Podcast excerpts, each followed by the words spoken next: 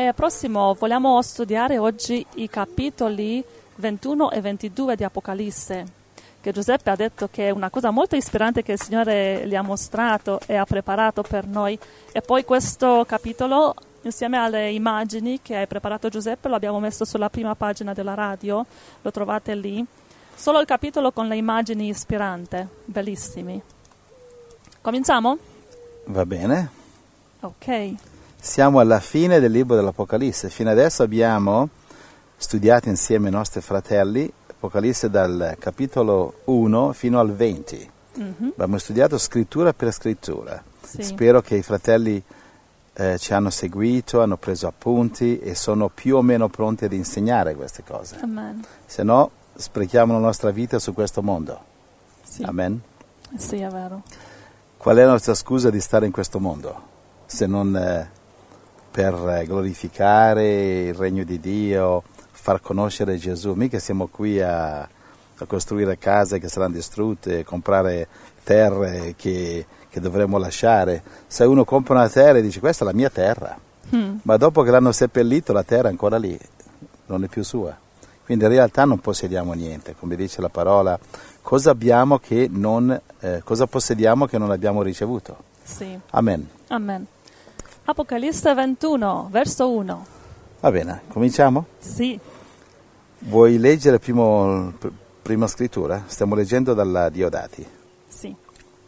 Poi vidi un nuovo cielo e una nuova terra, perché il primo cielo e la prima terra erano passati e il mare non era più. Va bene, i fratelli potrebbero seguire dalla pagina della radio dove c'è tutto il capitolo con le immagini, no? Sì. Ecco, così ho messo delle immagini per esemplificare un pochettino il capitolo. Sappiamo che abbiamo ricevuto delle critiche di qualcuno che dice che è peccato mettere immagini, ma eh, queste non sono immagini da adorare, ma sono immagini per capire eh, le scritture. Mhm, Quindi, fratelli, non abbiate a male, abbiamo messo delle immagini perché quando io insegno e predico mi piace farlo in un modo che anche i bambini capiscano. Infatti c'è Nicole, 5 anni, che mi manda i saluti. Va bene, se io non parlassi eh, con un linguaggio che i bambini, che anche i bambini possono capire, e allora Nicole non sarebbe il nostro amico. Sì, è giusto. Quindi la Bibbia è scritta in un modo che gli intellettuali non la capiscono, ma i bambini sì. Wow. Capisci? Infatti leggi 1 Corinzi 1 e sono, gli- dice, sono i i dotti, i savi, i sapienti che non capiscono niente. Perché non vogliono capire. Perché sono troppo intelligenti per capire. Mm. E ti pare che loro si abbassano a, a- a ricevere la parola di Dio così com'è? E no, devono complicarla, intellettu- intellettualizzarla, Mhm, mhm. devono spiegarla e alla fine non hanno capito niente. Perché la Bibbia mica si capisce perché vai alla scuola e impari italiano. Sì. La capisci, si apre il cuore. La Bibbia eh, apparentemente si legge con gli occhi, in realtà si legge col cuore. Va bene? Sì, sì. Amen. Allora, verso 1 l'hai letto, no? Sì. Nuovo cielo, nuova terra, il primo cielo, la prima terra erano passati, il mare non c'era più. Attenzione, qui siamo al capitolo 21. Quindi abbiamo appena passato, superato capitolo 20. Cosa succede al capitolo 20 in collegamento col mare che non c'era più? Angela, tu che sei intelligente. Ai ai ai. Um, il mare non era più. C'è Perché il non c'è più il giudizio- mare dopo Apocalisse 20? C'è il eh, giudizio del trono bianco, ma prima di quello c'è il millennio. E dopo il millennio dice che Dio brucerà la terra e anche mm, tutta la superficie della terra sarà bruciata, purificata, perché tu ci hai spiegato che è bisogno fare questo perché è molto contaminata adesso. Assolutamente. e Dio la purificherà, la brucerà e poi, poi ci sarà una nuova terra. Quindi cosa succede se Dio brucia il pianeta? Cosa succe- succederà a tutti quegli, quegli oceani? Eh, non lo so, si E- evaporano. evaporeranno. Ai, ai, ai. Ecco, vediamo qui Apocalisse 21.1, il mare non c'era più, Mhm. perché apparentemente è evaporato. Infatti vedete sulla destra del, del testo, i fratelli che hanno la radio aperta sulla pagina di Apocalisse 21 che ho messo lì, e vedete alla destra c'è il pianeta, ho messo la raffigurazione con una specie di eh, pallone, diciamo, intorno. Sì. Ok, questo dà un effetto serra alla Terra, Mhm. un effetto serra che è una temperatura ideale che mantiene la temperatura tutta ehm, tutta uguale in tutto il pianeta, dappertutto. Infatti quando dopo il diluvio universale di, di Noè, che non c'era più quella protezione effetto serra, e i poli nord e sud sono ghiacciati per questo motivo qui, perché non c'era più quella protezione che dava Mm, l'effetto sì, serra. sì, Guarda, vai a Genesi capitolo 1 verso 6. Genesi 1, verso 6. Poi Dio disse, vi sia una distesa tra le acque che separi le acque dalle acque. Dio fece la distesa e separò le acque che erano sotto la distesa dalle acque che erano sopra la distesa. E così fu. Questo era la, la creazione originale, questa era la creazione iniziale di Dio, capito? Eh, Genesi 1, 6 e 7. Cioè Dio separò le acque eh, che erano sotto la distesa dalle acque sopra la distesa. Distesa cos'è? Il cielo. Quindi c'erano acque sopra, capito? Era questo appunto che quando è venuto il diluvio, diluvio universale le acque sono venute di lì. Sì. Nessuna nuvola può far piovere per 40 No. giorni e 40 notte No. al punto che dice eh, in Genesi capitolo 8 dice le montagne furono coperte e dice anche la grandezza furono coperte mi pare che 50 100, eh, 100 metri da anche la- un centinaio di metri al di sopra ehm, Apocalisse eh, pardon, Genesi 8 ti dà esattamente i metri circa un 100 metri 50 100 metri sopra le montagne più alte quindi anche il monte Ever- Everest era coperto di acque. Quando ha visto Dio che la, la montagna più alta è stata coperta, ha detto che è sufficiente. Wow. Va bene? Sì. Allora andiamo al verso 2. Allora dice che la prima terra, che è questa che vediamo adesso, questa passerà e anche il cielo. Vuol dire il cielo fisico che vediamo? Sì, Gesù ha detto il cielo e la terra passeranno, le mie parole non passeranno, Ah. quindi questa terra passerà, l'ha detto Gesù in Matteo 24. Il cielo e la terra passeranno, ma le mie parole non passeranno. Sta dicendo che la terra passerà. Però le sue parole non passeranno, parole che dicono abbiamo la vita eterna, non possiamo perdere, vivremo per sempre, in cielo saremo immortali come Gesù. Yeah. Allora sarà una nuova terra e sarà anche un nuovo cielo. Perché deve essere un nuovo cielo? Perché adesso nel cielo c'è il diavolo. Infatti tu vedi in Apocalisse 12, Ah. dal 7 in avanti, ci- dice ci fu guerra in cielo, eh, mai Michele e i suoi angeli combatterono, Michele angelo- arcangelo di Dio, gli angeli di Dio, contro Satana e i suoi angeli, gli angeli caduti, i demoni, però non vinsero. E furono cacciati fuori dal cielo, dice Apocalisse 12. Il diavolo è in cielo, mica l'inferno. Sì, Questi ma- quadretti religiosi col diavolo all'inferno sono tutte stupidaggini. Il diavolo non è che, all'inferno. hai detto che ha accesso a una parte del cielo, non al paradiso di Dio. Logico, in, in, ehm, secondo Corinzi 12 eh, Paolo dice che lui mm, conosceva un uomo che sembra essere proprio lui Paolo, rapito al terzo cielo, quindi non ci sono i sette cieli di Maometto, i sette cieli sono scritti solamente sul Corano, ma non ci sono prove. Va bene, allora Paolo invece dice in eh, secondo Corinzi 12 che fu rapito al terzo cielo. Perché al terzo cielo? Infatti vedi persone che hanno avuto esperienze di vita dopo la morte e tante altre esperienze che vengono messe in un tunnel e eh, attraverso il tunnel arrivano in cielo dove c'è Gesù, dove c'è Dio. Mhm. Quindi perché un tunnel? Perché il tunnel deve attraversare la protezione per quando queste, eh, le anime dei figli di Dio che, vengono, che muoiono, al contrario delle anime dei perduti che vengono prese in consegna dai demoni e portate nell'Hades, eh, i figli di Dio vengono presi in consegna dagli angeli di Dio bene, e portati in cielo, al terzo cielo. E c'è questo tunnel per proteggerli perché devono attraversare il secondo cielo. Il primo cielo sono le nuvole che vedi, il secondo cielo dove c'è il diavolo, invisibile ma una realtà, e poi c'è il terzo cielo che è tutto. Il diavolo c'è solamente un po' di immondizia lì intorno al, dopo il primo cielo. Il cielo del diavolo è tutto nel mondezzaio, insomma, pieno di cattiveria malvagità. E il tunnel per proteggerli mentre attraversano il secondo cielo, pieno di immondizia spirituale. Per, alla fine del tunnel c'è la luce, c'è il regno di Dio, eh, il terzo cielo. Va bene? Sì, Quindi non ci sono sette cieli, mi dispiace per eh, musulmani, ma non ci sono tre, sette cieli, per- perché cosa, cosa sono questi sette cieli? Perché sette? Ce n'è uno per noi, uno per il diavolo e uno per Dio. Ciao, quanti cieli servono? Va bene? amen. Ricordiamoci che la Bibbia è piena di profezie e il Corano è pieno di niente. Amen, Quindi chi amen. crede al Corano sta credendo in una cosa che non ha, non ha profezie, è un saggio, un uomo saggio come Maometto l'ha scritto, così come Buddha, così come Confucio, saggi, ma non hanno dimostrazione che sono vere queste cose. Invece Gesù ha adempito centinaia di profezie. Andiamo avanti?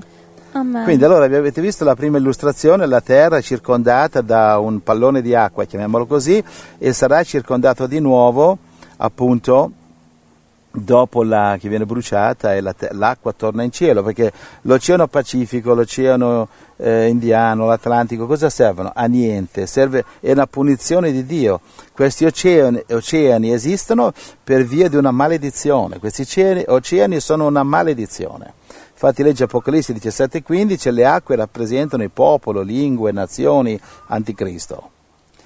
Ve- andiamo avanti? Sì, Ok, verso 2. il, ehm, Genesi l'ha capito chiaro, no? Apocalisse, eh, sempre mi confondo, Genesi 1.6, l'ha Sì. capito chiarissimo? Sì, sì. Quindi c'è la distesa, ok? C'è l'acqua sotto, acqua sopra. Andiamo avanti. Andiamo a, mm, verso 2.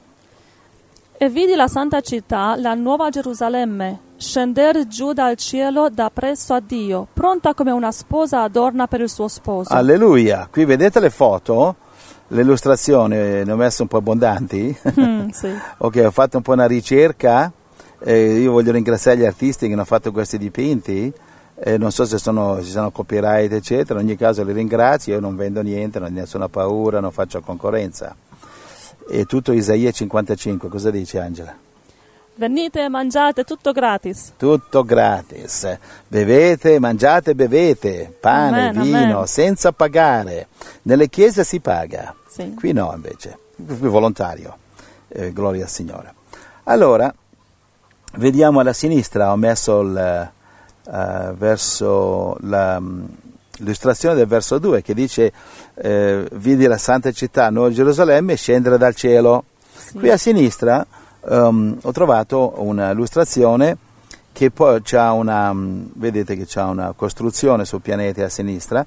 Questa è un pochettino la scala, you know, abbastanza, abbastanza corretta, eh, ho, trovato, ho trovato che è abbastanza buona, della grandezza della nuova Gerusalemme che scendendo dal cielo si appoggerà sul pianeta e avrà una grandezza così più o meno chilometro più, chilometro meno, 100 km in più, 100 km meno. Questa è più o meno la grandezza perché eh, le misure che Apocalisse 21 ci dà di questa città sono più o meno uguali, leggermente superiori alla Luna. Mm. La, la Nuova Gerusalemme è un pochettino più grande della Luna. La Luna è più o meno come la vediamo qui, in questa Mhm, illustrazione del pianeta di sinistra.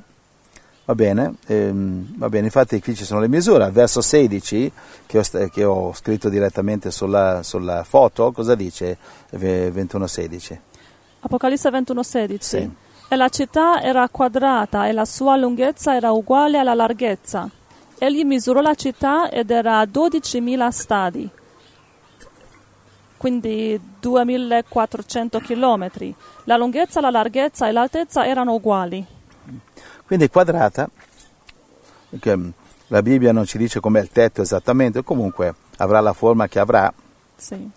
Qui sulla destra vediamo la foto di centro, vediamo la Nuova Gerusalemme, e questa è, e questa è la fantasia di un artista. Eh.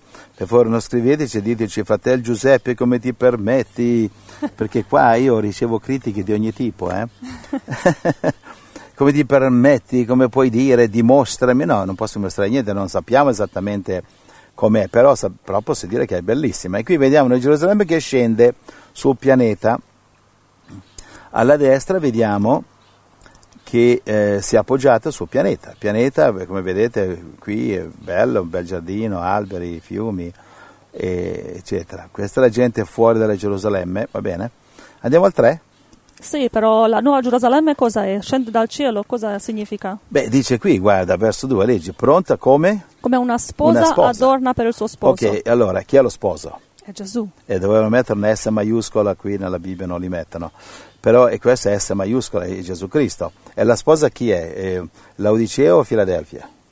No, è Filadelfia. La sposa lo troviamo- la troviamo nel capitolo che abbiamo studiato prima, capitolo 19, dove c'è il matrimonio dell'agnello. Apocalisse 19, 7 eh, fino a 9 parla della sposa di Cristo che si è preparata Amen. per- sì. con vesti bianche. Amen, non tutte amen. le chiese sono parte della sposa. Certo che se l'Odicea, Apocalisse qua- eh, 3,14, Gesù la dice che la deve vomitare dalla bocca, è logico che tu mica ti vai a sposare col vomito. Mm. Quindi certe chiese eh, saranno come il vomito perché si vergognano di Gesù, non evangelizzano, non danno- sono lì a criticarsi gli uni gli altri. Capisci? Le chiese, qualunque chiesa che spende il suo tempo a criticare altre chiese invece di salvare i perduti, sono l'Odicea, sono il vomito. Al Signore non gli interessa. Chi, ha, chi ha fatto voi giudici di giudicare altre chiese? Eh, io, io eh, predico contro le chiese, ma in generale, perché cito le scritture, è Dio che critica, non sono io. Amen, amen. Quindi in generale si può citare la Bibbia che critica, la Bibbia critica le chiese mezze morte. Però puntare il dito contro la Chiesa cattolica, la Chiesa protestante, la Chiesa testimone di Dio, a me non è mio, non è mio lavoro. Io non arrivo al di là di dire Dio non è cattolico o protestante, più di là non mi spingo. Poi ognuno deve sapere se la misura è la sua. Se la tua misura equivale al vomito, appartieni lì. Se la tua misura equivale a Filadelfia, che evangelizzi, che dà il tuo amore, che condividi, ti sei dedicato a Gesù Cristo, la misura dice che sei Filadelfia. Sono andato a predicare in Austria in una chiesa che fuori c'è il cartello, c'era scritto Chiesa di Filadelfia. E, ma questo non è che perché hanno messo un pezzo di marmo e uno gli ha scolpito Filadelfia sono diventati Filadelfia. Ma- Quello è un, quadre- un pezzo di marmo che uno che ha imparato a scrivere e a leggere all'elementare ha scritto Filadelfia. Il pastore l'ha benedetto e sono Filadelfia, ma in realtà davanti a Dio mica sono Filadelfia. Filadelfia è chi ha i frutti di Filadelfia, va bene? Sì. Allora, Allora, tre- abbiamo visto c'è un nuovo cielo, una nuova terra e la nuova Gerusalemme. Tre cose nuove. benissimo, allora al verso 3 l'hai letto? No. Vai. E udì una gran voce dal cielo che diceva: Ecco il tabernacolo di Dio con gli uomini, ed egli abiterà con loro, ed essi saranno suo popolo, e Dio stesso sarà con loro e sarà il loro Dio. Allora, il tabernacolo vuol dire tenda, Amen. vuol dire abitazione, E perché dice tabernacolo? e perché è una parola arcaica. Va bene? Infatti, le chiese cattoliche chiamano il tabernacolo questo come piccolo armadio, di solito c'è un prete con dei buchini lì sulla parete che tu vai lì e confessi. Mm, ok. Ok. È giusto o sbagliato? Ma è secondo la tua fede. La Bibbia dice confessate i peccati gli uni agli altri e io credo nella Bibbia. Poi se loro vogliono mettere un, un prete specializzato nei peccati, facciano pure. La Bibbia dice, eh, Giacomo 5,16, confessate i peccati gli uni agli altri. Nella Bibbia non c'era uno che aveva il mestiere di ascoltare i peccati, che capirai com'è, com'è deprimente. È molto deprimente. Comunque, se qualcuno questa è la sua fede, non è un problema, confessate dove vi pare, però assicuratevi di confessare contro la persona che avete peccato. Cioè, se tu commetti adulterio, 5 Ave Maria, beh, non bastano, è troppo comoda la storia. Io ho- sono tornato a commettere adulterio con la stessa donna per la cinquantesima volta, 5 Maria. E non è così, vai dal marito e dice marito, e cerchi di controllare magari un sollevatore di pesi. Sai, io con tua moglie... Dice, ah sì? Aspetta che ti ci faccio vedere un po' occhi neri, occhi neri e cielo blu. Mm. Quello magari ti aggiusta un po' la, la- la plastica facciale senza plastica. Ai, ai, ai. E dice, ah, è pericoloso. Eh, devi pensarci prima, fratello. Ecco, Quando eh, Davide e Batseba hanno commesso il peccato, eh, il bambino è morto. sì. Sai, il peccato ha conseguenze. Se il marito ti, ti spacca i denti, ti sistema un po' la fisionomia, che la tua faccia sembra più un quadro di Picasso, eh, che, caro mio, eh, hai pagato il prezzo. Quel marito là magari non crede nel perdono, il Vangelo magari chissà l'ha mai letto, che ne sa lui di perdonare, di perdonare i nemici? Lui magari crede nel spaccare i denti ai- ai nemici. Quindi stai attenti, pensateci prima, fratelli. Amen. Va bene? Allora, abbiamo esaurito il Allora, verso il 3. tabernacolo di Dio è la nuova Gerusalemme e Noi- Dio stesso abiterà con loro. Mm, sì, esatto, dice futuro, abiterà, Sì, va bene? E adesso dove abita Dio? nei nostri cuori. Brava, vedi, questo è il trabocchetto. Che a te è una trappola ma non sei caduta. Dio abiterà, ok, ma veramente già abita. Sì, sì. Va bene, che quando tu, cosa dice Galati 4-6 a memoria? Ops. Trappola, sono caduta. Ma scu- noi abbiamo un corso biblico, perché non- Ma come, scusa, perché tu dici a tutti memorizzate, studiate, tu che esempio sei? Io Galati avevo- 4, ho 6. memorizzato oggi, però no Galati 4. E io non te lo dico, vai a leggerlo. Quello è una delle scritture da memorizzare, mia eh, E l'ho aperto, l'ho aperto. cara eh, segretaria, presentatrice e presidentessa della radio. E anche niente. E anche niente, questo è esatto. Non ti dimenticare che alla fine della storia siamo niente. Giusto. davanti a Gesù quando ci inginocchiamo. Perché ci inginocchiamo quando preghiamo? Perché, perché la corona della testa deve cadere, Amen, sì. capisci? Quindi quando sicuriamoci prima di pregare che, che la corona cada, il pastore, il vescovo, l'arcivescovo, l'arcisignore, l'eccellenza, il pastore, il signor eh, fratello Giuseppe della radio, la corona deve cadere. Amen. Capisci? Non dobbiamo andare davanti a Gesù con la corona in testa come la torre di Pisa, dondolante, attento, non posso inginocchiarmi perché sta corona se no mi cade. Se la corona non cade, tu non stai pregando, Amen. stai mostrando quanto sei eh, perfetto spirituale. Amen? Amen. Quindi preghiera in ginocchio la corona deve cadere. Leggerlo, Apocalisse 4, 5. Va bene? Andiamo. Galati 4, 6. Cosa dice? E perché siete figlioli, Dio ha mandato lo spirito del suo figliolo nei nostri cuori, che grida Abba Padre. Va bene, quindi Dio ha già mandato lo Spirito nei nostri cuori, che secondo Romani 8:11 dice che quando questo Spirito è entrato ci dà la vita eterna. Amen. Quindi quando, dicevia- quando diciamo riceviamo Gesù, non stiamo parlando di Gesù di Nazareth. Un pezzo di carne, figlio di Maria, non può entrare dentro di noi. Sì. Stiamo parlando dello Spirito di Cristo. Amen. Va bene? Quindi quello entra e quello ti dà la vita eterna. Amen. Allora, Apocalisse. quindi Dio già abita tra di noi, va bene? Sì. E abiterà nel tabernacolo, Gio- Nuova Gerusalemme, eh, ma già abita con noi, noi già siamo Nuova Gerusalemme. Noi, Gerusalemme è preparato come una sposa perché? Perché è una città viva. Capisci? Quelli che sono i fratelli che hanno avuto esperienza dopo la morte, sono tornati e hanno detto anche i fiori cantano, anche i fiori lodano Dio. Mica come qui che accende la televisione, c'è un gruppo satanico che rovescia immondizia fuori dalla televisione o musica rock, eccetera. Accendi, accendi il computer, dopo 5 minuti sei già ipnotizzato. Va bene? No. Quindi in cielo tutto è perfetto. Quindi la Nuova Gerusalemme è viva e la Nuova Gerusalemme è composta di pietre viventi. Dio non è una statua, ancora certa gente non ha capito che non importanza quante statue c'ha, c'hai, non c'entrano niente con Dio.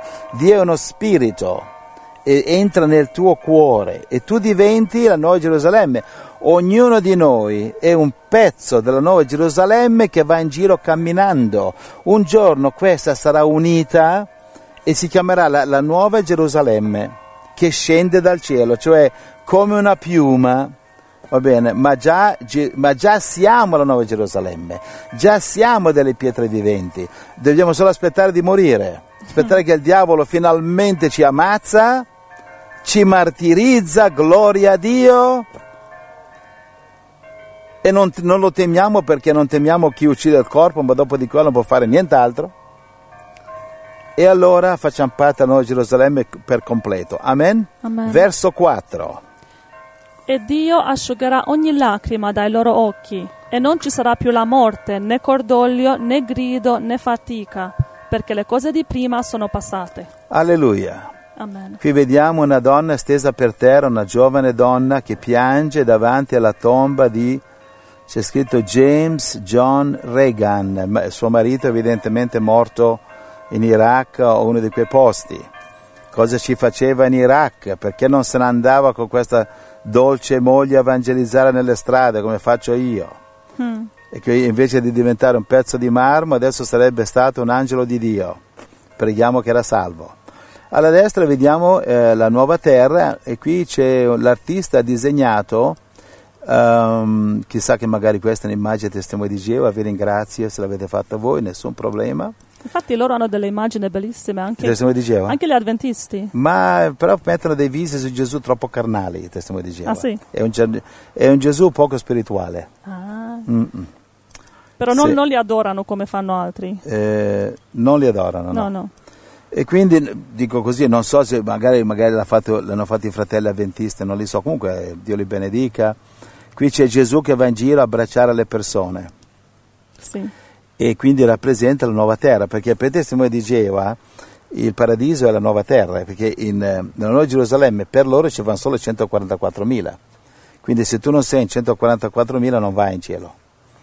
E, e, dottrina sbagliata, eh, come dice in 2 Corinzi 5,8, ehm, 1 Giovanni 3,2, appena moriamo andiamo con Gesù, quindi questa storia che andare al cimitero a dormire per, per mille anni non ha, eh, perché loro, loro, saranno giudicati secondo loro al giudizio del trono bianco, capito? In effetti sì, lo saranno giudicati perché loro non credono in Gesù che li salva nel momento che lo ricevono, non credono, quindi evidentemente loro andranno a giudizio del trono bianco come correttamente loro predicano, perché quello è il loro giudizio. Invece noi che testimoni di Geova non siamo, siamo testimoni di Gesù Cristo, perché Geova non l'ha visto nessuno, quindi non può essere testimone di Geova, chi l'ha visto, chi l'ha visto Geova per testimoniare di Geova. E primo Giovanni 1, 17, 18, no, no, Giovanni, il Vangelo di Giovanni 1, 17, 18 dice Dio non l'ha visto mai nessuno. Puoi controllare questa scrittura? Vedi se Giovanni 1,17 eh, o, o, Giovanni 3,17, uno o l'altro? Giovanni 1,17, no? 18 neanche? E allora sì, cap- 18. 18, cosa dice? Nessuno ha mai veduto il Dio, l'unigenito figliolo che è nel seno del Padre è quel che lo ha fatto conoscere.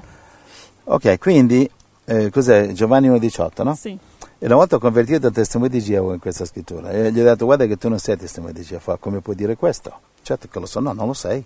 E questo mi ha salito, io sono testimone di Geova. Tu non puoi esserlo, guarda, c'è una Bibbia, sì, portala, leggila. Gli ho fatto leggere questa scrittura, sì. Giovanni 1,18 e quella è rimasta scioccata. Nessuno l'ha visto. Come testimoniare una cosa che non hai visto? In quale tribunale un giudice accetta testimonianze? Io testimonio di uno che non ho visto. E non esiste, eh? Gli ho detto, tu Massimo, Massimo, Massimo, sei testimone di Gesù. Insomma, questa dopo tre giorni si è convertita ed ha ragione. Mm. Non sono testimone di Geova.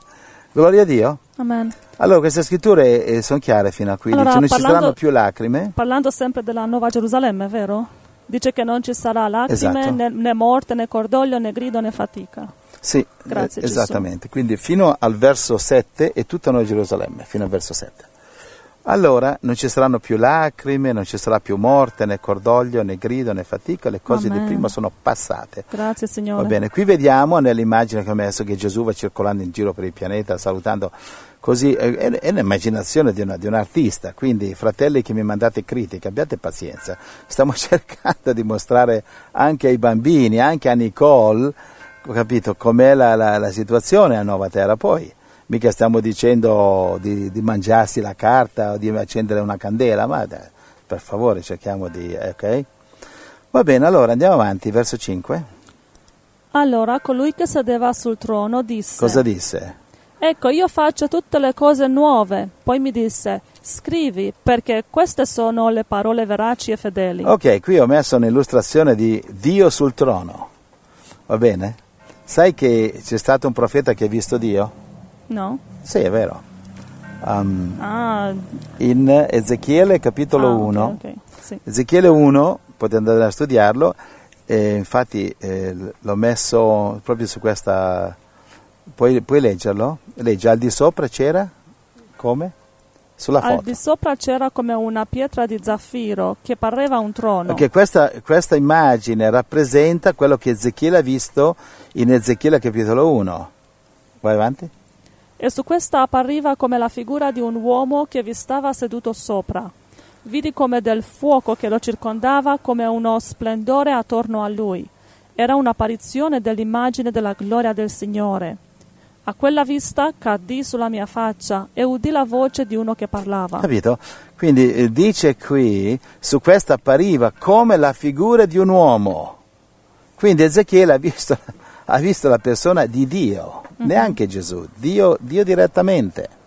Ezechiele può testimoniare. Ezechiele è forse l'unico nella Bibbia che, che è un testimone di Geova. Ha testimoniato di Geova. Non, ci- non ci sono altri testimoni di Geova nella Bibbia tranne lui. E lui ha visto Dio. Chi, chi altro l'ha visto questa immagine? Mosè ha visto solo di dietro, alle spalle. Allora, Quindi dice che appariva come la figura di un uomo. Dio assomiglia a un uomo?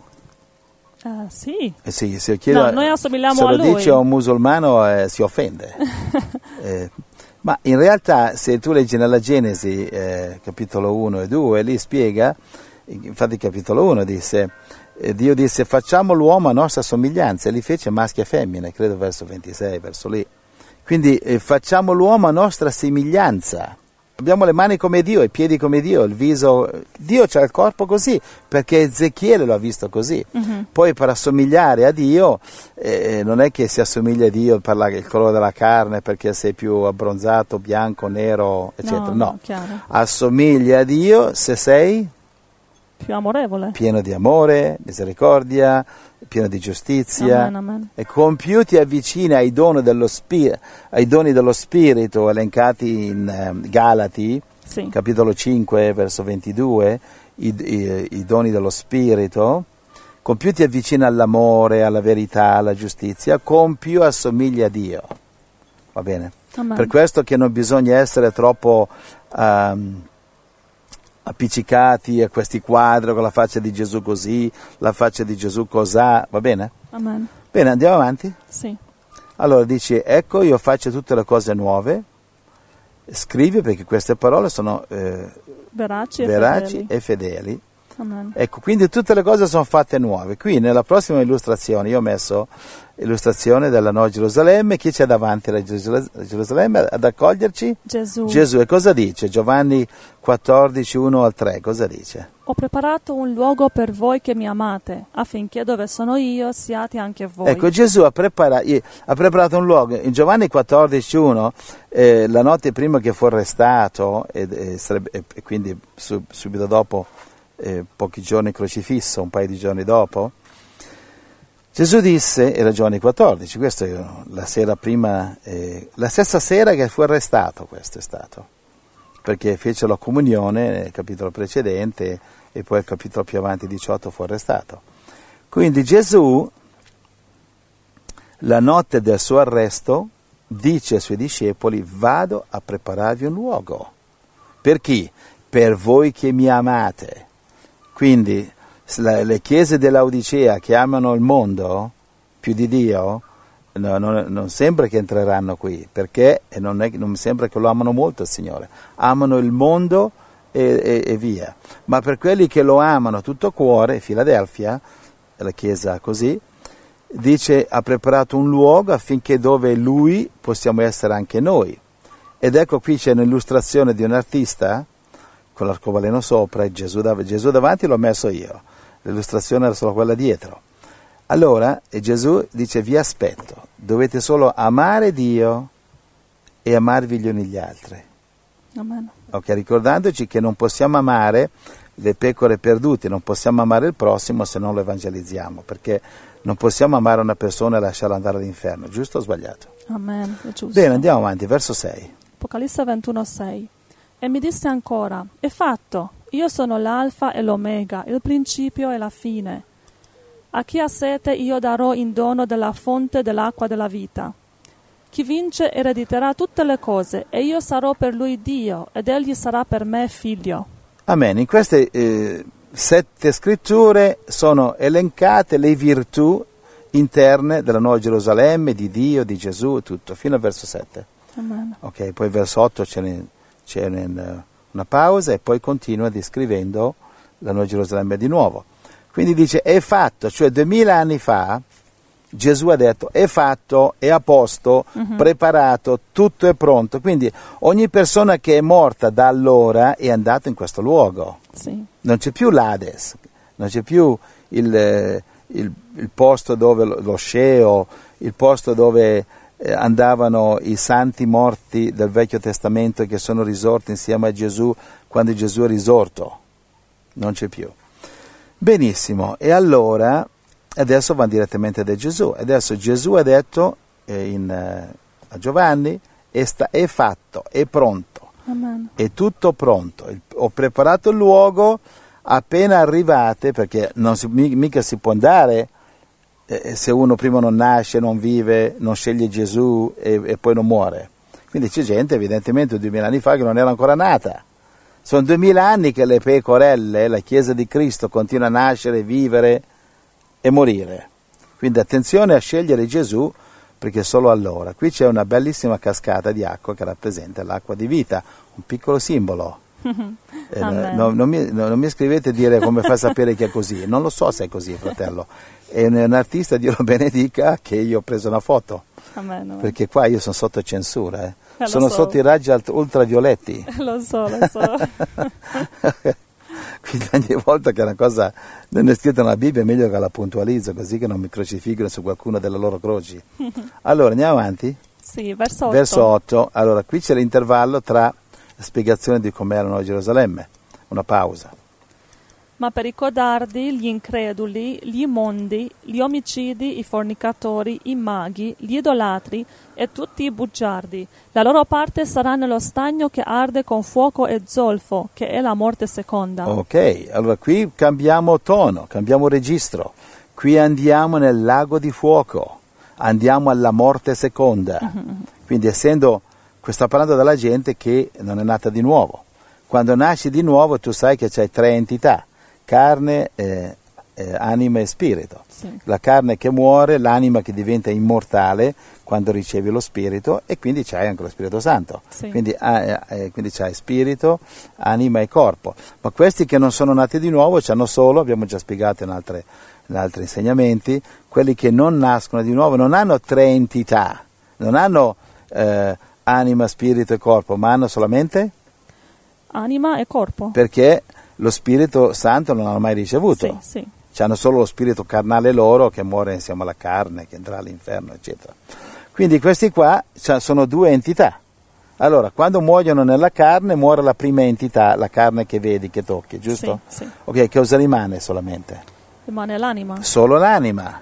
Hanno anche lo Spirito Santo? No, no. Terza entità? No, questi non sono salvi. Non sono salvi. Sono mai nati di nuovo? No. no, no, no. Quindi gli rimane solo l'anima ed ecco che subentra la morte seconda. Quindi è l'anima che muore. È l'anima Quindi, che va all'inferno. È l'anima che va all'inferno e muore. Arde con fuoco e zovo e la morte seconda. E muore, sì. La, sì, sì. muore nel fuoco. Sì, Quindi questo sfata tutte le storie delle religioni che uno, eh, le anime eh, eh, bruciano, soffrono, gridano all'inferno per sempre, per l'eternità e ci sono religiosi offesi perché abbiamo detto che no, muoiono e ciao. No, loro invece vogliono che devono soffrire, gridare, strillare perché Dio è amore e deve vederli soffrire. E, capi- e per quale motivo Dio deve fare soffrire e strillare? Come noi dobbiamo amare i nemici e lui fa strillare per l'eternità? Quindi non va, non va col Dio di amore. Per questo giorno, un giorno il Signore mi ha mostrato e io stentavo a crederlo perché mi era sempre stato insegnato no, l'inferno si grida per sempre. E ho fatto una ricerca biblica, no, all'inferno non c'è nessuno, fratelli, amen. c'è solo la morte, infatti la morte è seconda, va bene? Amen, amen. Allora, vuoi leggermi questa fotografia? Ok. In verità, in verità vi dico, chi crede in me ha vita eterna. Giovanni 6, 47. Ecco, infatti, eh, legge sotto Ezechiele 18, 32.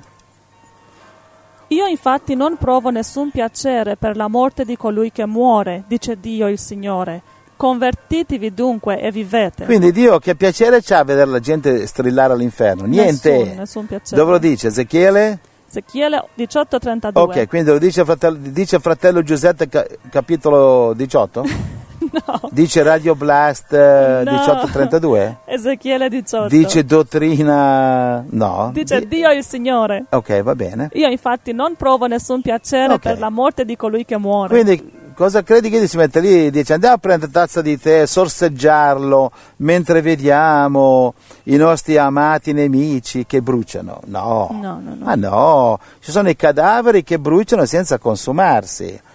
Dio lascia Leggi. Ah, la foto. Dio lascia la scelta a noi. Ricevere il suo amore, perdono e salvezza attraverso il sacrificio di suo figlio o respingerlo. La Bibbia rende chiaro che morte e inferno non sono mai stati nei piani di Dio, ma bensì il risultato dei peccati dell'umanità. Va bene? Quindi Dio, Dio non ha mai, non dice da nessuna parte nella Genesi, ed ecco il Signore creò il cielo, la terra e l'inferno. No, non no. Matteo 25 dice andate all'inferno preparato per il diavolo. Mm. L'inferno entrò, eh, entrò nel piano di Dio dopo la ribellione di Satana. Praticamente es- l'inferno è una creazione, anche se indiretta, di Satana. Mhm. Capisce? E non è che i- la polizia, i governi si divertono a spendere soldi e costruire prigioni. Quelle prigioni sono una conseguenza del crimine. Tu non essere criminale e le prigioni spariscono. Ma siccome in questo mondo ci sono più criminali che gente innocente, Mhm. infatti sono tutti peccatori, e allora le prigioni devono esistere, se no la sera non possiamo andare a fare una passeggiata, giusto? Andiamo al verso 9? Sì. Poi venne uno dei sette angeli che avevano le sette coppe piene delle ultime sette piaghe e parlò con me dicendo, Vieni, ti mostrerò la sposa, la moglie dell'agnello. E mi trasportò in spirito su di un grande ed alto monte, e mi mostrò la grande città, la santa Gerusalemme, che scendeva dal cielo da presso Dio, avendo la gloria di Dio e il suo splendore era simile a quello di una pietra preziosissima, come una pietra di diaspro cristallino. 12.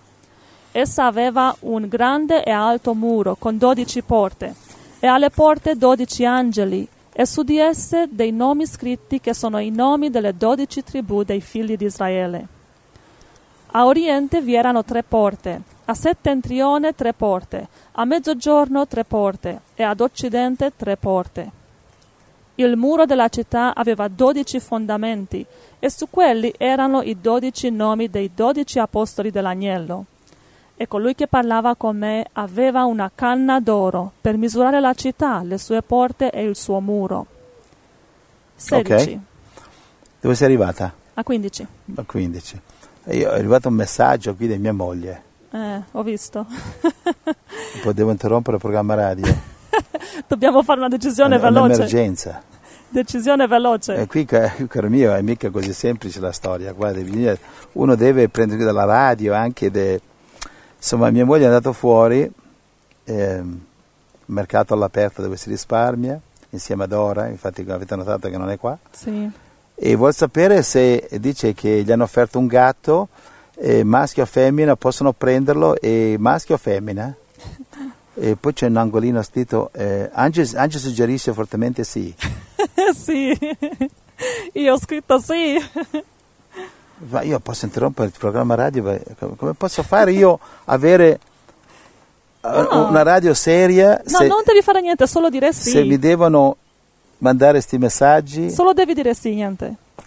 Ah, Devo dire sì o sì? Sì. Sì o Eh, sì. va bene, sì, se questa è la scelta va bene.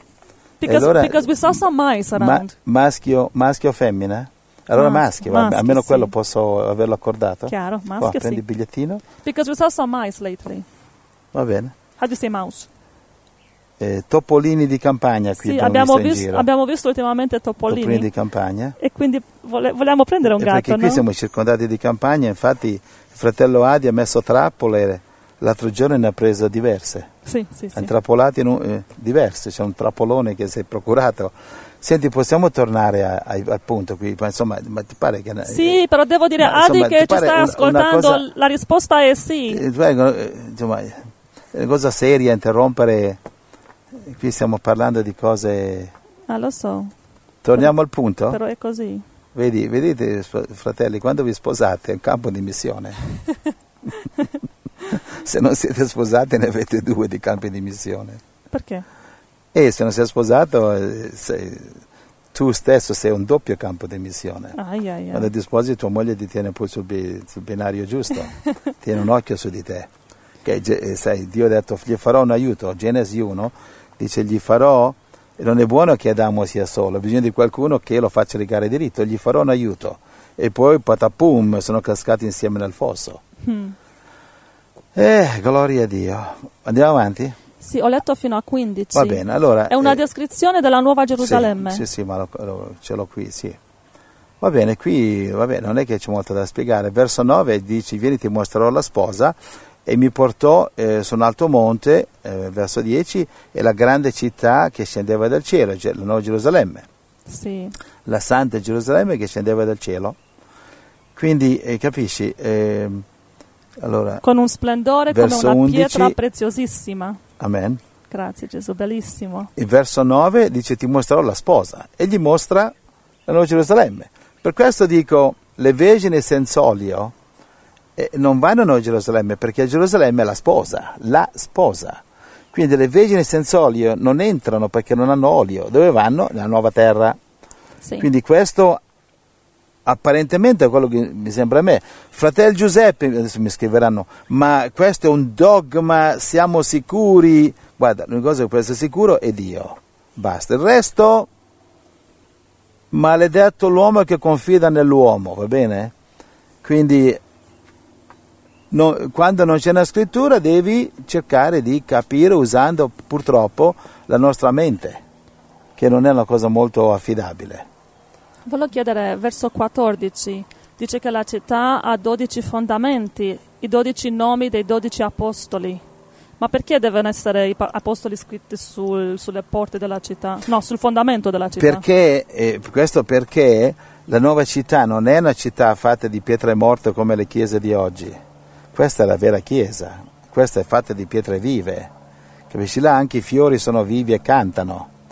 E lì tutto è vivo. Lì. Quella città è composta di persone che sono, che è la vera chiesa di Cristo. Ora, la chiesa di Cristo su cosa è basata?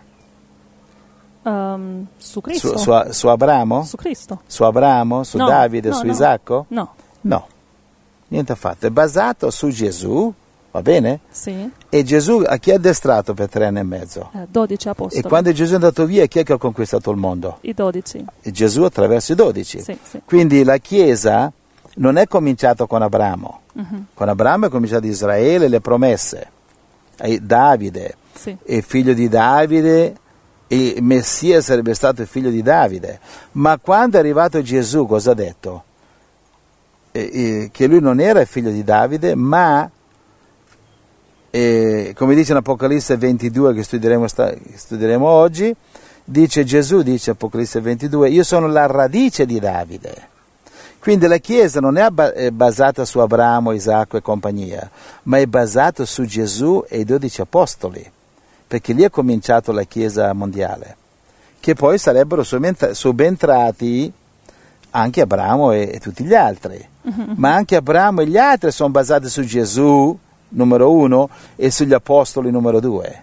Cioè gli apostoli, come dice in Efesini 2, eh, egli è la pietra angolare, Cristo, sul quale sorge la Chiesa basata sugli apostoli.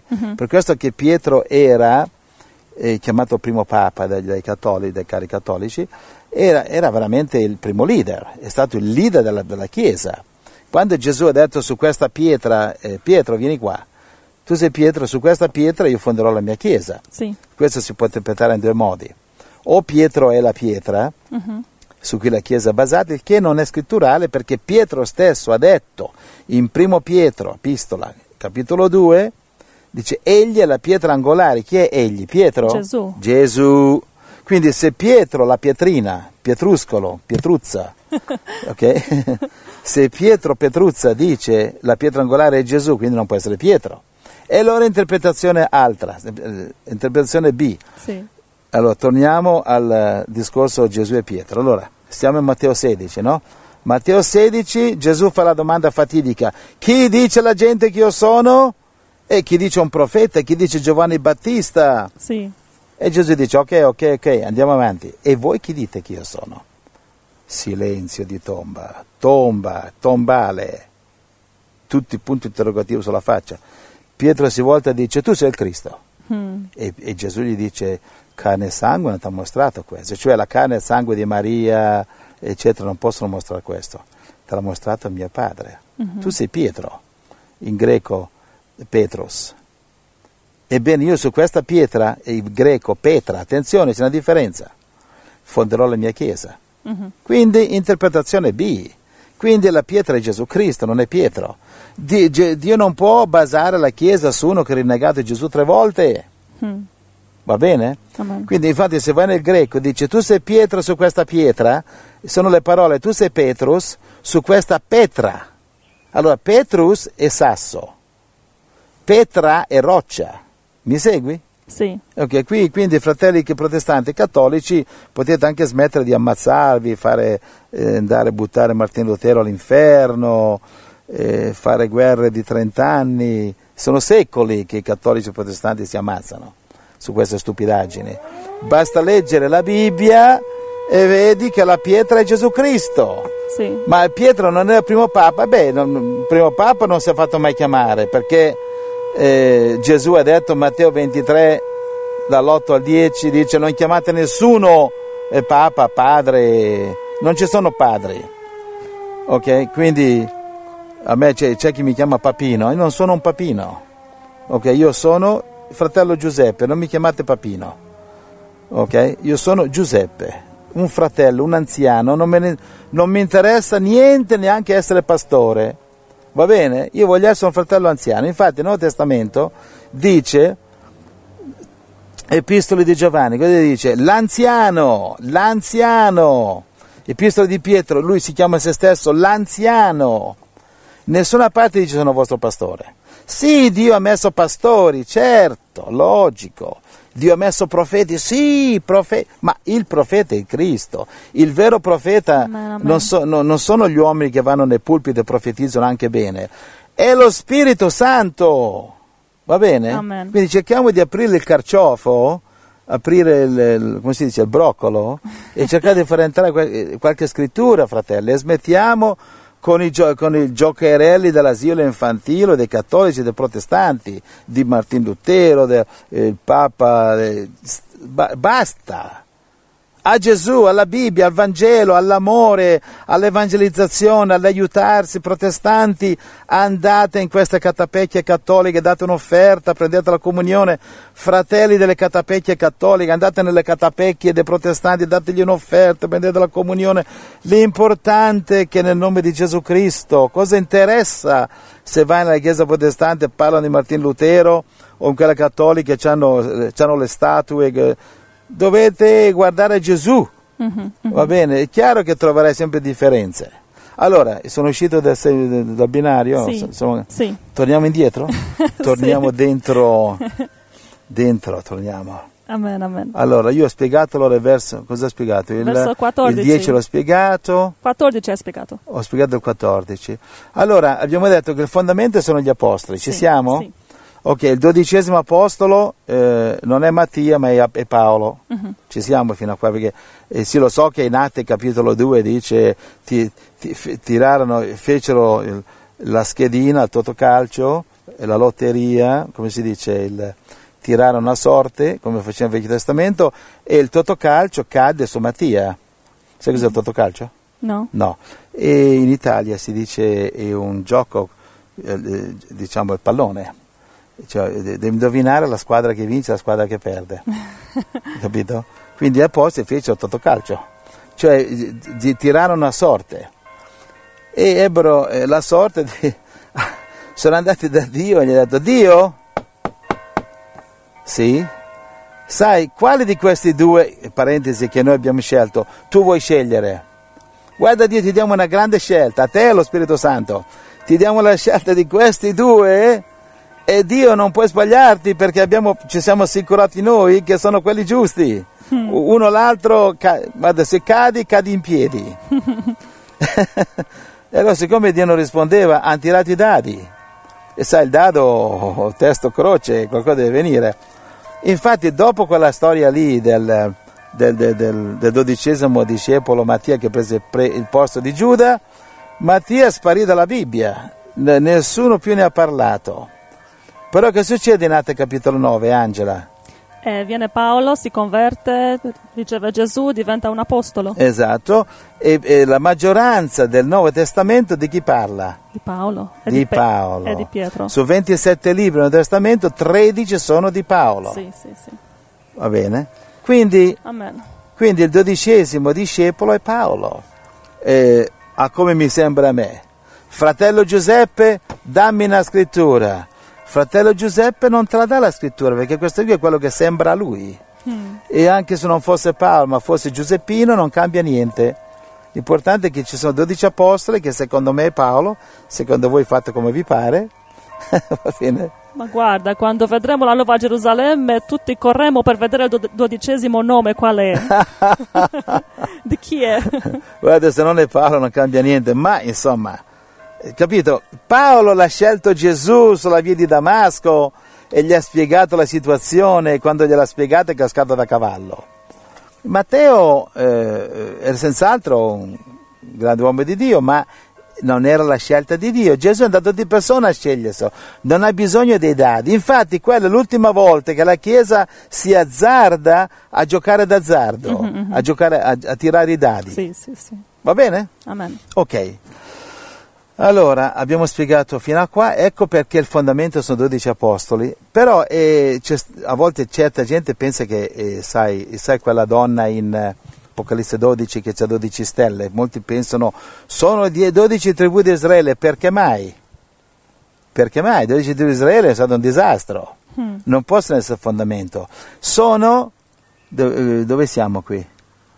Al, um, andiamo avanti a leggere che lo spieghiamo. Apocalisse Continua a leggere che 21? lo spiego. più- Sì, va Ok, bene. Apocalisse 21, 16. La città era a forma quadrangolare e la sua lunghezza era uguale alla larghezza. Egli misurò la città con la canna ed era di 12.000 stadi. La sua lunghezza, larghezza e altezza erano uguali. Misurò anche il muro ed era di 144 cubiti, a misura di uomo, cioè d'angelo. Il muro era fatto di diaspro e la città era di oro puro, simile a cristallo trasparente. Wow, difficile immaginare queste cose bellissime. Ok, infatti ho messo qua i 12, le, le 12 pietre preziose. Leggelo qui nella foto, Apocalisse 21. Di- eh, dove sei? Dove sei arrivata a leggere? Al- Sono arrivata al 18. Ecco, leggi 18 al 21 qui eh, che parla delle, delle pietre preziose. Leggo 19? Beh, eh, sei arrivata al 18? Sì. Va bene, vai avanti. Le fondamenta del muro della città erano adorne d'ogni pietra preziosa. Il primo fondamento era di diaspro, il secondo di zaffiro, il terzo di calcedonio, il quarto di smeraldo, il quinto di sardonico, il sesto di sardio, il settimo di crisolito, l'ottavo di berillo, il nono di topazio, il decimo di crisopazio, l'undicesimo di giacinto, il dodicesimo di ametista. E le dodici porte erano dodici perle. Ciascuna delle porte era fatta di una sola perla, e la piazza della città era di oro puro, Ok, come che- il cristallo trasparente. Ok, che verso sei? 21. 21. Allora, ehm, le 12 porte cosa sono, Angela? Perle. Sì, ma Una cosa, sola perla. ma cosa rappresentano? Le, le porte. Um, um, non lo so. Lo hai appena letto? Lo hai letto? Torna a leggerlo di nuovo, verso 12. Verso 12. Essa aveva un grande ed un altro muro, un alto muro con dodici pe- porte, e alle porte dodici angeli, e su di esse dei nomi scritti che sono i nomi delle dodici tribù dei figli di Israele. Ok, ci siamo. Allora abbiamo 12, eh, 12 fondamenta, 12 discepoli e 12 porte sono 12 tribù di Israele. Perché? Perché Israele non è il fondamento della nuova Gerusalemme, ma lo è Gesù e gli apostoli. Però per poter entrare e far parte della Chiesa bisogna entrare attraverso Abramo, Isacco, Israele. Mi segui? Perché, lì, perché? Perché lì furono date le promesse, promesse che poi loro si, si, si rivelarono indegni perché abbandonarono il Signore, Dio dovette distruggere Israele ri- ripetutamente fino a duemila anni fa attraverso Roma, attraverso l'impero romano e da allora Israele non esiste più fino al 1948 che è tornata in esistenza come una nazione anticristo. Israele che se molti chiamano la terra santa non ha niente di santo, Mm. è un luogo anticristo, che lì non si può predicare il Vangelo, è proibito predicare il Vangelo, devi rintanarti, chiudere un, un edificio religioso, se vai fuori eh, ti arrestano, è proibito predicare il Vangelo in Israele, è un posto anticristo, perché? Perché non hanno ancora accettato Gesù. Mhm. Va bene? Quindi allora, eh, questa qui, adesso, queste 12, 12 porte rappresentano le promesse date alle 12 tribù di Israele. Quindi abbiamo Israele che sono le porte, i fondamenti che sono gli apostoli e le stelle nella testa della donna che è la Chiesa, va bene, la donna che fugge nel deserto è la Chiesa, Apocalisse 12, non può essere Israele che si è coperta di vergogna, mm. ha persino crocifisso Gesù, sono gli apostoli, sì. quelli che hanno proclamato Gesù, non è Israele che ha rinnegato Gesù. Amen. Se tu leggi Osea, capitolo 1, Dio gli dice a Osea, vai e sposati una prostituta, vai in un bordello e trovati una fidanzata. Wow. Va bene? Perché? Perché gli ha detto a Osea, sposati una prostituta perché Israele non è più mia sposa e io non sono più suo Dio. Mi sono stancato di Israele. Infatti adesso manderò a, a farla distruggere. E per la terza volta Assiria, Babilonia e Roma distrussero. Fu distrutta. Sì, e poi mandò la Chiesa Cattolica contro gli ebrei, che i cattolici si sono specializzati a perseguitare gli ebrei durante i secoli, specialmente la, la terribile persecuzione spagnola, l'inquisizione eh, della, della, Chiesa Cattolica che eh, tor- persino anche i protestanti torturavano, li uccidevano perché se leggevano la Bibbia, perché doveva essere letta solo in, solo in latino, e il latino è una lingua sacra, dove è scritto non l'abbiamo ancora capito perché deve essere sacro, visto che i latini hanno crocifisso Gesù, uh-huh. quindi non si capisce niente di queste religioni. Quindi ci siamo? Sì. Possiamo andare avanti? Sì, Quindi le 12 avanti. stelle sulla donna di Apocalisse 12 non può essere Israele, che Israele è stata abbandonata da Dio ed è ancora abbandonata da Dio, ed è ancora abbandonata. Va bene, infatti quella donna con le 12 stelle è la stessa donna perseguitata durante la tribolazione quando Israele non è ancora convertita. Uh-huh. Si convertirà alla fine della tribolazione, Apocalisse 11-15, dopo il rapimento alla settima tromba, Apocalisse 11-15, settima tromba, si converte Israele. E lì ecco che il popolo di Israele diventa di nuovo santo, non in funzione di Abramo, Isacco, Giacobbe, le dodici tribù, ma in funzione di Gesù Cristo. Amen. Andiamo avanti? Sì. Vai. Apocalisse 21-22. Non vidi in essa alcun tempio, perché il Signore Dio Onnipotente e l'agnello sono il suo tempio. Alleluia. Quindi, come ha pregato Gesù? Matteo 6,10 cosa dice? Venga. Venga il tuo regno, sia fatta la tua volontà anche in terra come è fatta in cielo. Va bene, quindi, venga il tuo regno, sia fatta la tua volontà anche in terra come in cielo. Quindi, eh, in cielo cosa vediamo? Verso 22 nella Nuova Gerusalemme vediamo che non c'è tempio. Non c'è tempio? No. Quindi queste catapecchie religiose cosa ci fanno qua? sai, sai, cos- sai, cos'è catapecchia? In inglese shack. Yeah, yeah. Ok. Cioè sono catapecchie, perché? Perché non sono scritturali. Il Tempio Santo, dove è scritto che quel Tempio è santo? Non è santo per niente, anzi, è tutto il contrario. Perché? Perché non è scritturale, dice in Atti 7,48 che l'Altissimo non vive nei templi. Amen, Quindi sì. puoi chiamarlo santo. Va bene? Allora, se dobbiamo pregare come Gesù ha pregato, Matteo 6,10, venga il tuo regno in terra come, come in cielo. In cielo non c'è tempio. E adesso cosa hanno fatto i religiosi? Hanno riempito, infestato, infestato, inquinato il mondo di chiese. E queste chiese sono la più grande trappola del diavolo perché? Perché danno l'impressione che quella è la chiesa, ma quella non è la chiesa, sono edifici morti. Mm. La gente dice, vado in chiesa, tu non vai in chiesa, vai a sederti a crescere funghi. Vuoi essere veramente santo? Vai come Gesù nelle strade, vai dai perduti. Va bene, invece si siedono in un edificio morto a aspettare i perduti che non vanno, invece di andare loro dai perduti come Gesù faceva. Capisci perché le, le, le chiese edificio sono una tale maledizione sul Sì. cristianesimo? Sono dei cancri che succhiano i soldi, il sangue, il tempo, l'amore, la, la devozione, adorazione del, de- de- dell'edificio, adorazione delle finestre, adorare quelle croci fatte di legno, di oro, di diamante. Tutta adorazione che deve essere data a Dio nel segreto del nostro cuore e il tempo che si spreca a costruire tempi, finanziarli, pagarli, milioni di dollari, andare a sedersi a fare niente, tempo rubato alle pecorelle perdute che non vengono evangelizzate. Soldi, spre- soldi sprecati in questi edifici morti e stramorti sono soldi che dovrebbero spendere per raggiungere i perduti, non per far arricchire le imprese edilizie. Per quale motivo il Signore sta distruggendo tutte queste catapecchie che non servono a niente? Eh, perché, cosa credi che, credi che i musulmani eh, possano andare a distruggerli così? Credi che il diavolo ha il potere di distruggere queste? No, chi glielo dà? Dio. Dio.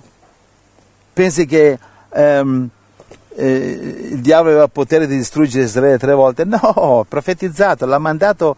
È Dio che ha mandato il diavolo a distruggere Israele.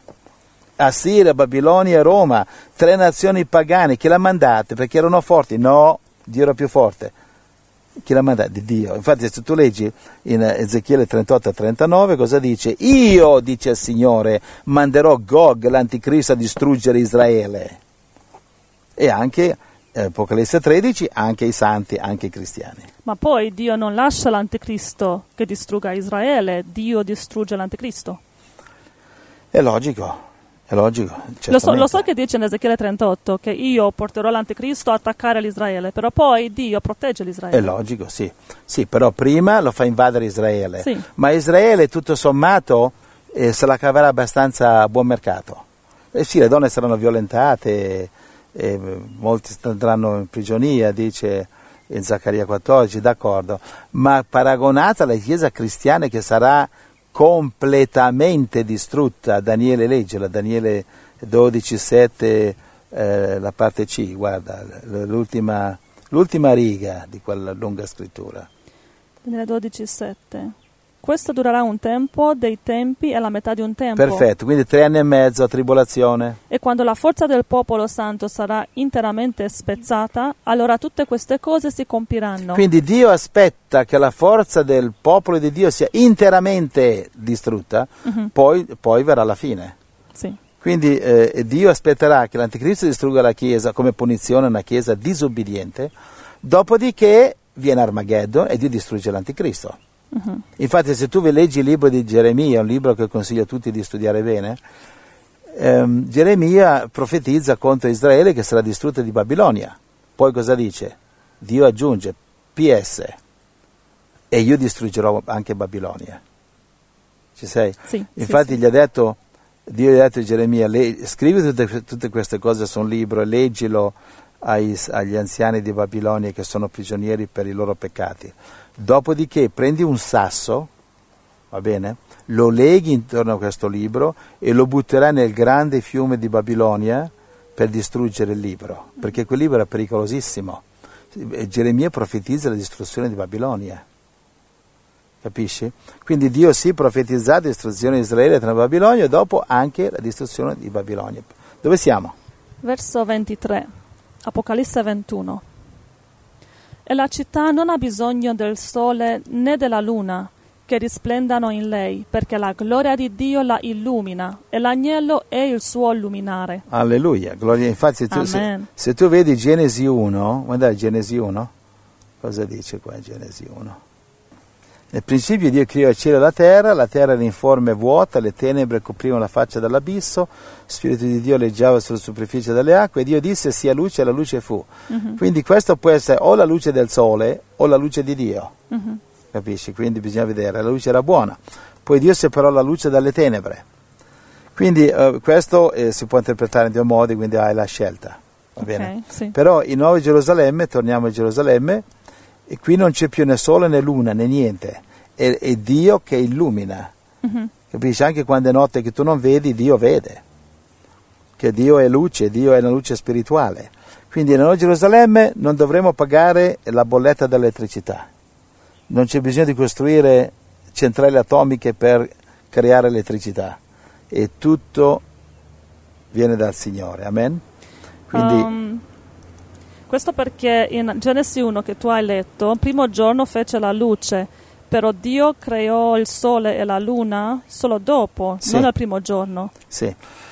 Dice Sì. che li creò nel quarto giorno, Sì, verso 17, eh, 16, verso 16. sì. Dio creò i due grandi illuminari, però la luce la creò nel primo giorno. E può essere la luce di Dio. Può sì. essere la luce di Dio, sì, infatti si può interpretare in due modi.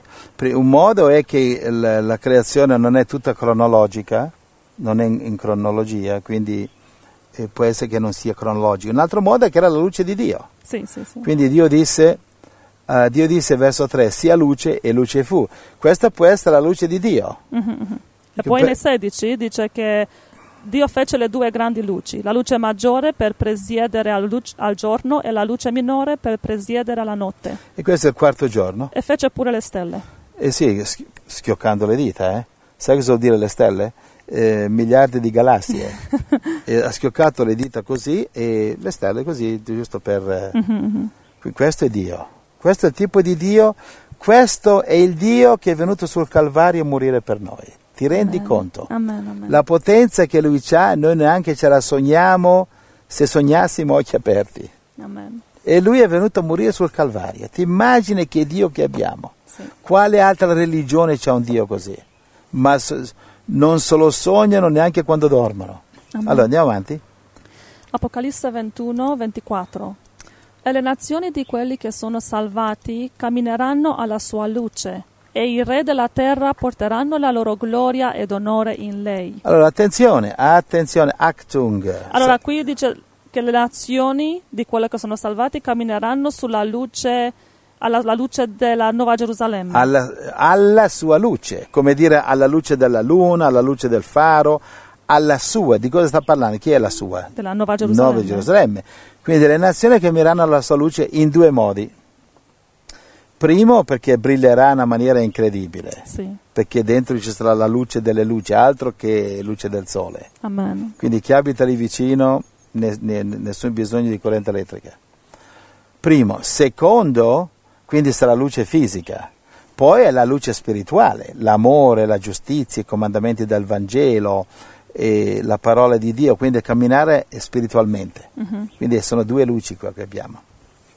Amen, amen. Va bene? E dice che i re della terra, quelli che vivono sulla terra che abbiamo letto nel verso 1, è la nuova terra, vero? Sì. I re della terra porteranno la loro gloria e onore in lei, nella, Ecco. nella nuova Gerusalemme. Ecco, esatto, Stu- studieremo questo anche nel capitolo seguente, però no- cercate di non, eh, di non mancare di capire questo significato, che sulla terra ci saranno dei re, come dicono i testimoni di Geova, che loro andranno a vivere sulla nuova terra e basta.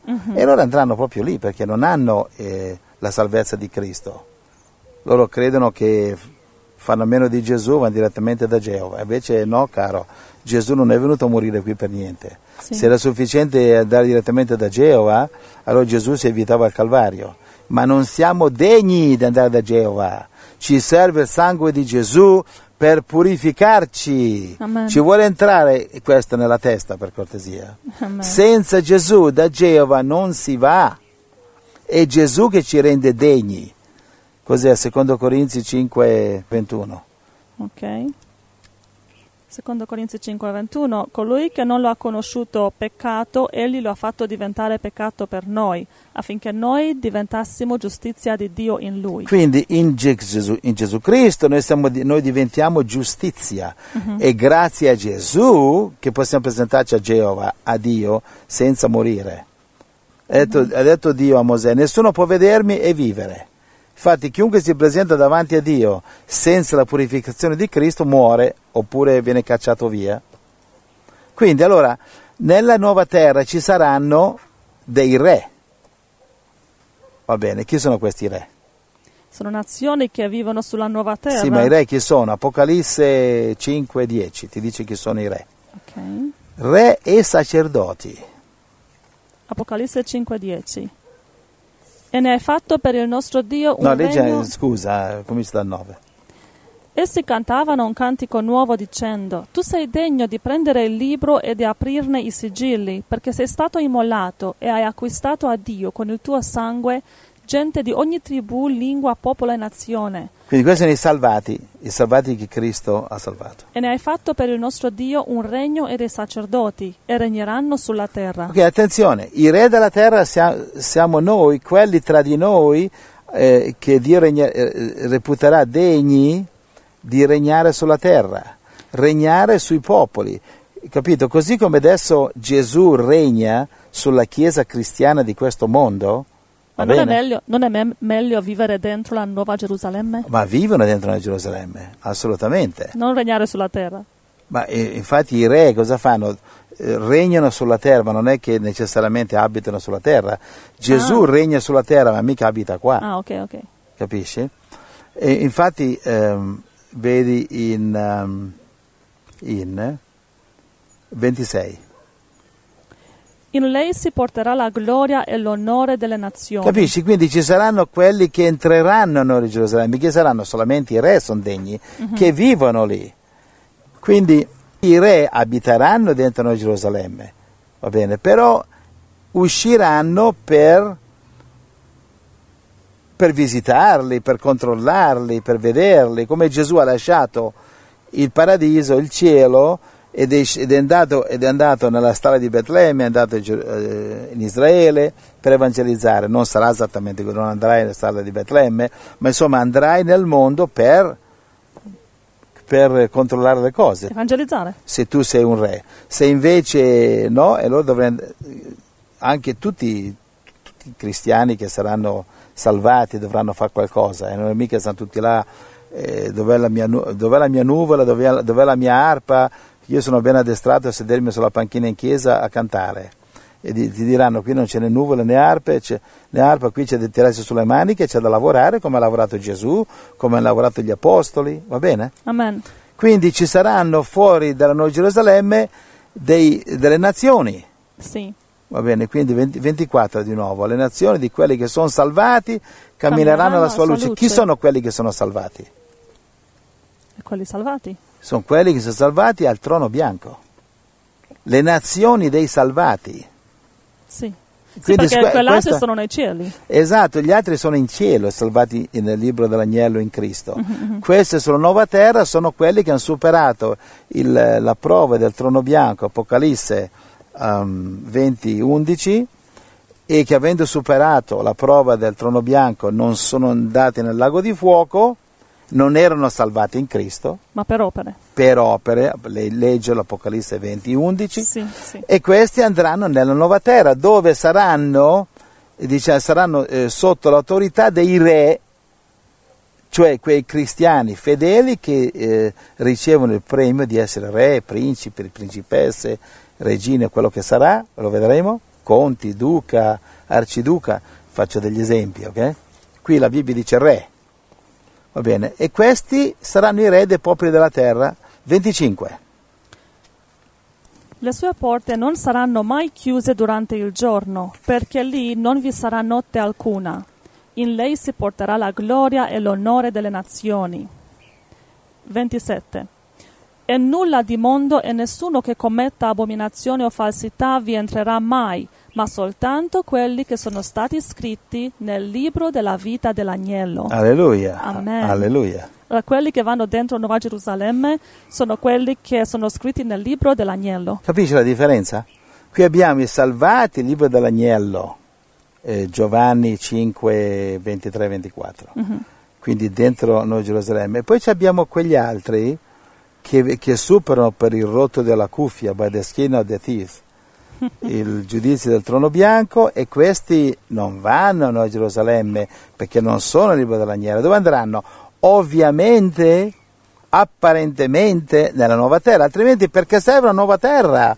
Per- Perché, perché sia un deserto? No, ma dice che sono nazioni, verso 24. Cioè, Ci sono nazioni lì. Dio, vuole- Dio ha creato Adamo ed Eva e ha detto riempite la terra. Lo scopo di creare la terra è perché Adamo ed Eva, man- resistendo il diavolo, mandandolo all'inferno invece di seguirlo, avrebbero dovuto crescere, moltiplica- moltiplicarsi e riempire la terra. Lo scopo di Dio è di riempire la terra. Infatti le galassie, secondo me, Cos'è? Dio ha creato le galassie perché si annoiava? No, Dio ha un piano. Così come usciti dall'Europa eh, è stata colonizzata l'America, uscendo da questo pianeta, in che modo usciranno? Col- colonizzeranno le galassie. Come usciranno? Con le astronavi che fanno gli americani? No, usciranno così, guarda. Uno schiocco di dita di Gesù. Eh, come ha fatto Filippo a spostarsi dalla, quando evangelizzava l'eunuco e lui fu, fu trovato in, un altro, in, un'altra regione. Si è traslatato. Dio non mica ha bisogno di spostarsi alla lentissima velocità della luce, che è solamente 365.000 km al secondo. Lento. Mm. Sembra che ci vogliono anni per arrivare a una stella, ma stiamo, stiamo scherzando. Mica ci abbiamo anni da perdere. E qui chiudi gli occhi e bang, sei là, giusto? Amen, amen. E siamo arrivati alla fine del Apocalisse 21. di Apocalisse 21, gloria e gloria al Signore. Cosa facciamo adesso, Angela? Facciamo una pausa musicale. Va bene. E ascoltiamo due canti in questa pausa, perché devo parlare con fratello Giuseppe, vedo se provo di convincerlo di studiare Apocalisse 22 la domenica prossima, perché ci siamo dilungati. Ah, non vuoi farlo questa settimana? No, non penso che abbiamo tempo, abbiamo tante cose ancora. E quanto tempo che siamo qua? Un'ora e mezza. Un'ora e mezza, caspita. Sì. Sei d'accordo? O ti convinco durante i canti? E facciamo una discussione durante... Dipende, dipende che, che, canto metti anche. Allora, il primo che, canto... Ti, ti consiglio di mettere un canto rilassante così che... Sono due canti belli. Non facciamo discussioni. primo canto si chiama Un'alba radiosa e un fratello che ci ha mandato questo canto è bellissimo sull'amore di Dio che ha creato tutte le cose belle. Eh, gloria a Dio. Canta fratello Diego. E poi il secondo canto ascoltiamo Alan Scott, Dimmi se sarai lì, dimmi se ti vedrò nel suo nuovo regno. Ma ne metti due di canti? Sì. Come mai? Perché devo parlare con te. Eh, ma se io mi convinco subito? Allora mettiamo lo stesso ai due. ok. Allora Dio ti benedica. Diego, un'alba radiosa.